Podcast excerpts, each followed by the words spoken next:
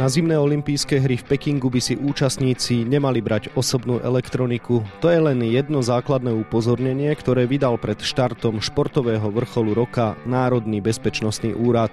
Viac prezradíme v dnešnom podcaste Deníka Šport a športovej časti Aktualít Šport.sk. Príjemné počúvanie vám želá Vladimír Pančík.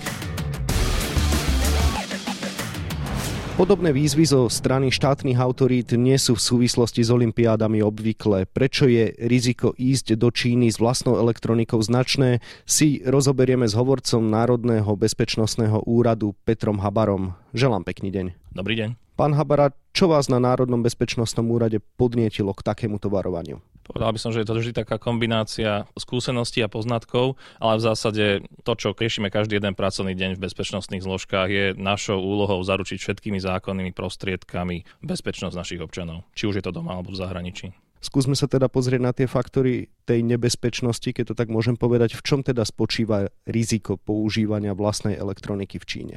V zásade je to niečo, čo aj vy, aj ja nosíme vo vrecku každý deň a dovolím si tvrdiť, že v týchto zariadeniach je v nejakom prenesenom zmysle slova celý náš život. Sú tam všetky informácie o našich pracovných záležitostiach, pokiaľ niekto má povedzme mobilný telefón, ktorý slúži aj na služobné účely alebo teda pracovné účely a máme tam strašne veľa informácií z nášho súkromia, ktoré sa dajú v akejkoľvek miere zneužiť proti nám prečo by mali byť pre čínske úrady zaujímavé informácie z elektroniky športovcov či návštevníkov podujatia, členov realizačných tímov a podobne? A ako konkrétne by na to teda mohli naši občania, či už z radou športovcov alebo ich pomocníkov doplatiť? Treba si uvedomiť, že športovci, a konkrétne teda mám na mysli aj slovenskú reprezentáciu, sú verejne činné osoby, čiže stretávajú sa aj s osobami, ktoré môžu byť predmetom záujmu čínskych tajných služieb. Je to konec koncov niečo, čo konštatovala aj Slovenská informačná služba vo svojej poslednej výročnej správe. A do istej miery slovenskí športovci možno, že úplne nezapadajú do tej druhej kategórie, ktorú idem ja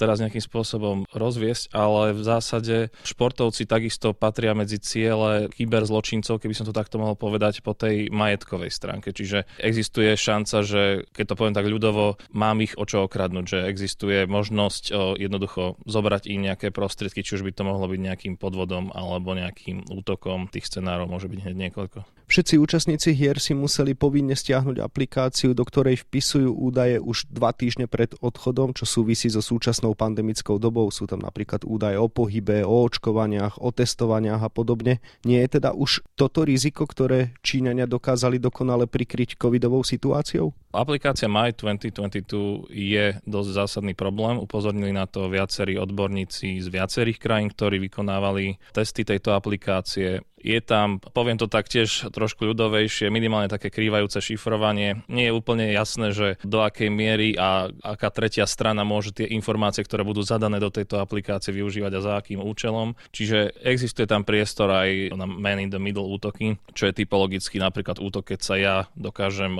medzi, ja neviem, jednou a druhou stranou vydávať za jednu alebo tú druhú stranu a získať od vás nejaké citlivé informácie alebo vám poslať niečo, čo si otvoríte a na základe toho ja už môžem útočiť tlačiť na vaše zariadenie. Čiže tá aplikácia, bez ohľadu na to, že či ju inštalujete už tu doma alebo v Číne, určite má problematické úrovne a je vhodné sa zamyslieť nad tým, že do akej miery a čo tam uvediem. Aj keď je mi jasné, že z titulu toho, ako to organizátori nastavili, je tam viacero tých údajov povinných. Skúsme teda vysvetliť, prečo je v Číne správne mať náhradné zariadenia a aké zariadenia je teda ideálne využívať. Aké zariadenia by som povedal nerád, nechcem ísť úplne do tejto komerčnej roviny, že odporúčať produkt produkty, ale keby som možno vychádzal z tých našich odporúčaní, tak sme odporúčali použiť za každú cenu dočasné zariadenie. Čiže vytvoriť si ako keby nejakú paralelnú virtuálnu realitu, keď to tak môžem nazvať, svoj virtuálny profil na novo, keď aj s nejakými inými identifikátormi, ktoré používame zvyčajne. Čiže nepoužívať naše e-mailové adresy, s ktorými máme spárované konta a rôzne aplikácie. Keby sme sa rozprávali vyslovene o tom najlepšom možnom scenári, že si to dočasné zariadenie zoberiete namiesto toho, čo používate bežne, tak jasné, zmeniť v ňom hesla, dať si tam unikátne, ktoré nepoužívam nikde a nikdy ich ani potom v budúcnosti používať nebudem. Po návrate z krajiny samozrejme tie zariadenie nikam nepripájať, neatvárať, nezapínať, už ho len nechať niekde v šuflíku ako pamiatku, že som vôbec v Číne bol. Ale v zásade je to najvhodnejší scenár z toho bezpečnostného hľadiska. Mať dočasné zariadenie v ňom, dočasnú SIM kartu, využívať ju tam, samozrejme minimálne čo sa týka nejakého prístupu na internet, ale myslím si, že to je v dnešnej dobe už celkom náročné aj skrz to, že veľa aplikácií si vyžaduje pripojenie do internetu. Strážiť si zariadenia bez ohľadu na to, či je dočasné alebo moje osobné. Odporúčali sme nedávať zariadenia do hotelových trezorov, nenechávať ich bez dozoru na verejných priestranstvách ani nenabíjať. Takže je vhodné mať stále pod kontrolou tú svoju elektroniku, ktorú si beriem, aby som vždy vedel, že v koho rukách je, keď už neviem ovplyvniť tie, nazvem to virtuálne parametre toho celého. Čo hrozí, ak by sa aj to moje dočasné zariadenie teda dostalo mimo mojej pozornosti, keď to tak môžem povedať? Ťažko povedať, ale v zásade existuje možnosť dostať sa do tohto zariadenia, či už cez nejaké káblové alebo wireless pripojenie, teda bezdrôtové. A existuje možnosť tam buď nainštalovať nejaký škodlivý kód, alebo jednoducho sa dostať niektorým bezpečnostným parametrom toho zariadenia. A to už sú informácie, ktoré si dokáže ten, ktorý útočník, ak to teraz môžem v tomto zmysle nazvať tak zjednodušene, tak takisto využiť na svoje cieľ. Národný bezpečnostný úrad odporúča nevyužívať aplikácie, s ktorými človek bežne pracuje. Je to vôbec v dnešnej digitálnej dobe reálne?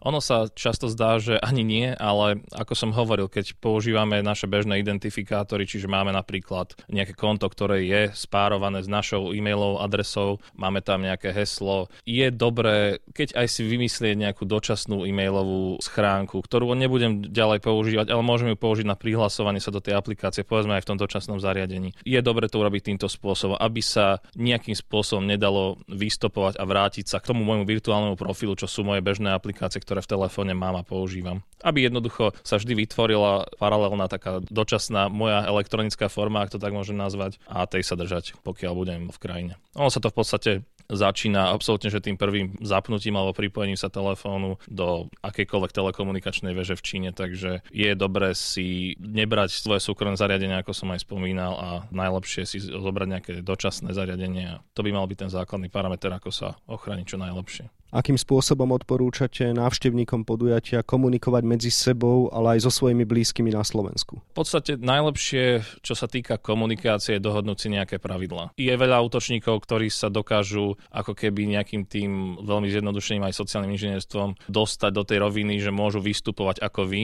komunikovať s niekým, poslať nejaký odkaz, na ktorý treba kliknúť alebo vystupovať pod nejakou e-mailovou adresou. Čiže je dobre si dohodnúť nejaké pravidlá komunikácie, či už medzi kolegami zo slovenskej výpravy alebo domácou základňou, ak to tak môžem nazvať, a tých sa držať, pretože potom je pre tých útočníkov oveľa náročnejšie nabúrať tú dôveru, ktorá medzi jednotlivými komunikátormi funguje. Je potom aj väčšia šanca, že sa bude dať takémuto útoku odolať. Spomínali ste, že nie je dobre využívať konta na sociálnych sieťach, ktoré využívame bežne, ale športovci radi o svojich úspechoch informujú fanúšikov práve na sociálnych sieťach. Mnohí tak musia robiť aj na základe partnerských zmluv a napríklad taká fotka 3 minúty po pretekoch s olympijskou medailou určite pritiahne množstvo reakcií. Čo s týmto problémom, lebo je isté, že športovci to chcú robiť? To sa všetko takisto dá spraviť. Ja by som osobne navrhoval riešenie nechať si niekoho tu doma spravovať to dané sociálne konto alebo konto na sociálnej sieti a v zásade mu poslať jednu informáciu nejakým textom, k tomu nejakú fotografiu a nech sa to jednoducho rieši tu v bezpečnom prostredí a neprihlasovať sa do tej aplikácie a do žiadnej aplikácie,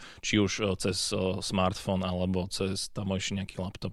Národný bezpečnostný úrad neodporúča vôbec sa v Číne pripájať na internet, čo pre mnohých v podstate nebude možné. Ako sa teda možno pripájať čo najbezpečnejšie? Je celkovo dobrým riešením pomoci v podstate VPN-kou, to privátnou sieťou, ktorá vám trošku ochráni po tej stránke šifrovania a súkromia vaše údaje. Ale áno, akože to odporúčanie platí optimálne sa nepripájať e, do žiadnej siete, či už je verejná, alebo je nejaká súkromná na hoteli, alebo je to cez e, dáta v telefóne. Samozrejme aj my si uvedomujeme, že dnes už bez toho internetu sa pohnúť čo je len 10 metrov je niekedy problém.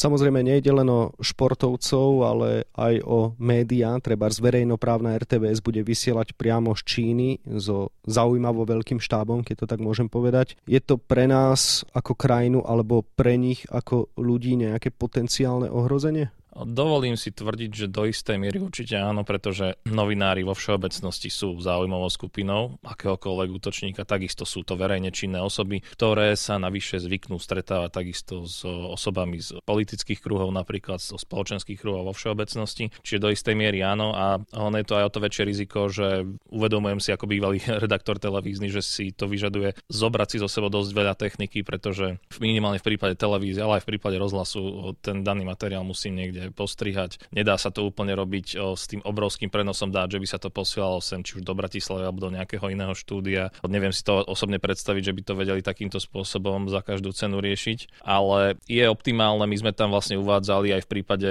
napríklad laptopov zašifrovať si disk a použiť jednoducho niektoré z tých odporúčaní, čo sme dávali. V podstate sme vlastne všetky tieto odporúčania, ktoré sme dali dohromady okrem Slovenského olympijského športového výboru posielali aj do RTVS, do športových redakcií. Čo teda treba spraviť so zariadeniami, ktoré sme v Číne používali po návrate domov? Spomínali ste, že hodiť do šuflíka naozaj žiadne iné využitie neexistuje? To je optimálne. Pozrieť sa na posledný krát nostalgicky, zavrieť do šuflíka a zbaviť sa ich. Najlepšie by bolo ich nejakým spôsobom zrecyklovať ekologickou cestou, ak to vôbec možné je, lebo v podstate tam stále existuje riziko, že to zariadenie napriek tomu, že by ste dodržali všetky opatrenia, ktoré sme odporúčili, môže byť kompromitované. Na záver ešte otázka týkajúca sa vášho úradu. Nevyvolali tieto odporúčania aj nejakú tú reakciu čínskej diplomácie? Nerád by som išiel do týchto detailov, ale všeobecne čínska diplomácia máva také, ja to volám, že nárazníkové zóny v témach, či už je to Tibet alebo Ujguri, sloboda médií, ľudské práva, ktoré keď sa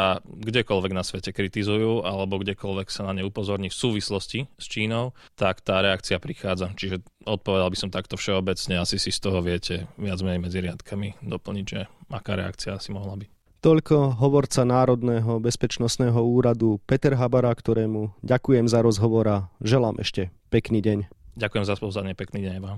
Dianie na zimných olympijských hrách v Pekingu budeme mapovať na webe Športdeska a takisto v denníku Šport. V jeho dnešnom vydaní nájdete aj tieto témy. Stredopoliar našej futbalovej reprezentácie Tomáš Suslov je v kurze. Hoci sa hovorilo, že o jeho služby má záujem Alkmaar či Ajax Amsterdam, napokon predložil zmluvu s Chroninchenom, kde sa stane jedným z najlepšie platených hráčov. Obranca našej hokejovej reprezentácie Peter Čerešňák prežíva skvelú sezónu v Českej extralige, v drese Plzne je najproduktívnejší obranca súťaže, no a svoju vynikajúcu fazónu by si rád preniesol aj na olimpijský turnaj v Pekingu. Rafa je po epickom obrate najlepší tenista v Grand Slamovej histórii. To je len jeden z ohlasov na fenomenálny triumf španielského velikána na Australian Open. Jeho 21. víťazstvo na Grand Slamovom turnaji nemá totiž obdobu. No a na 24 stranách je toho samozrejme oveľa viac. Scenár dnešného podcastu sme naplnili a zostáva nám sa už iba rozlúčiť. Ešte pekný deň vám od mikrofónu želá Vladimír Pančík.